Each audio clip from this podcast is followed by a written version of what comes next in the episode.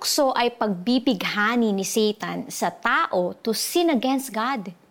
Hindi ito kailanman manggagaling sa Diyos.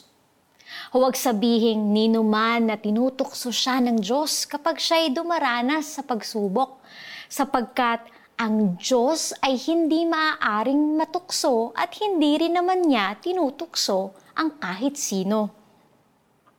Never tayong tutuksohin ng Diyos. However, what He sends to us as a blessing, pwede itong gawing tukso ng kaaway.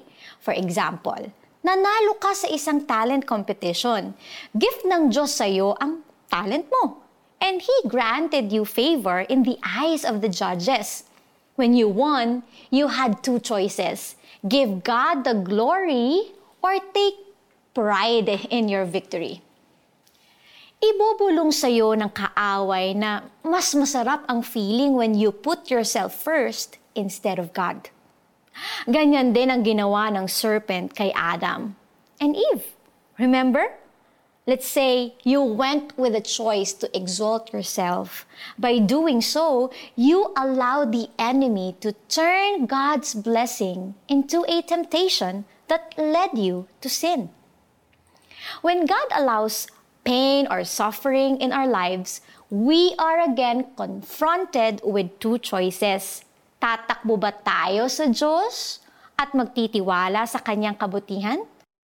O magagalit ba tayo sa Kanya at tatalikuran ang ating pananampalataya?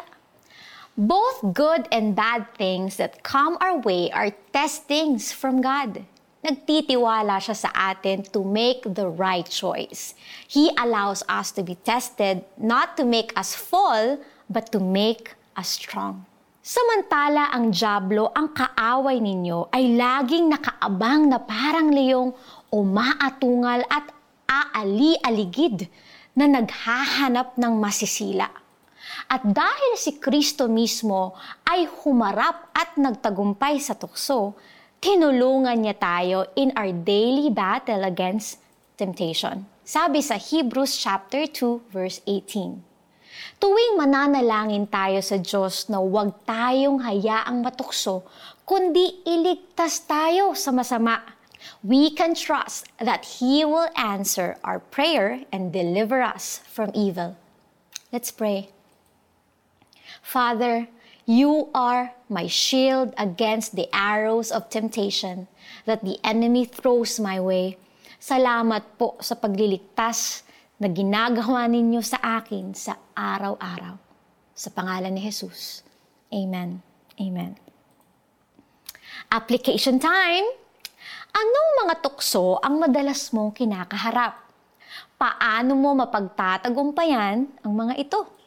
At huwag mo kaming hayaang matukso, kundi iligtas mo kami sa masama. Mateo chapter 6, verse 13. God bless everyone. I'm Jamie Santiago Manuel.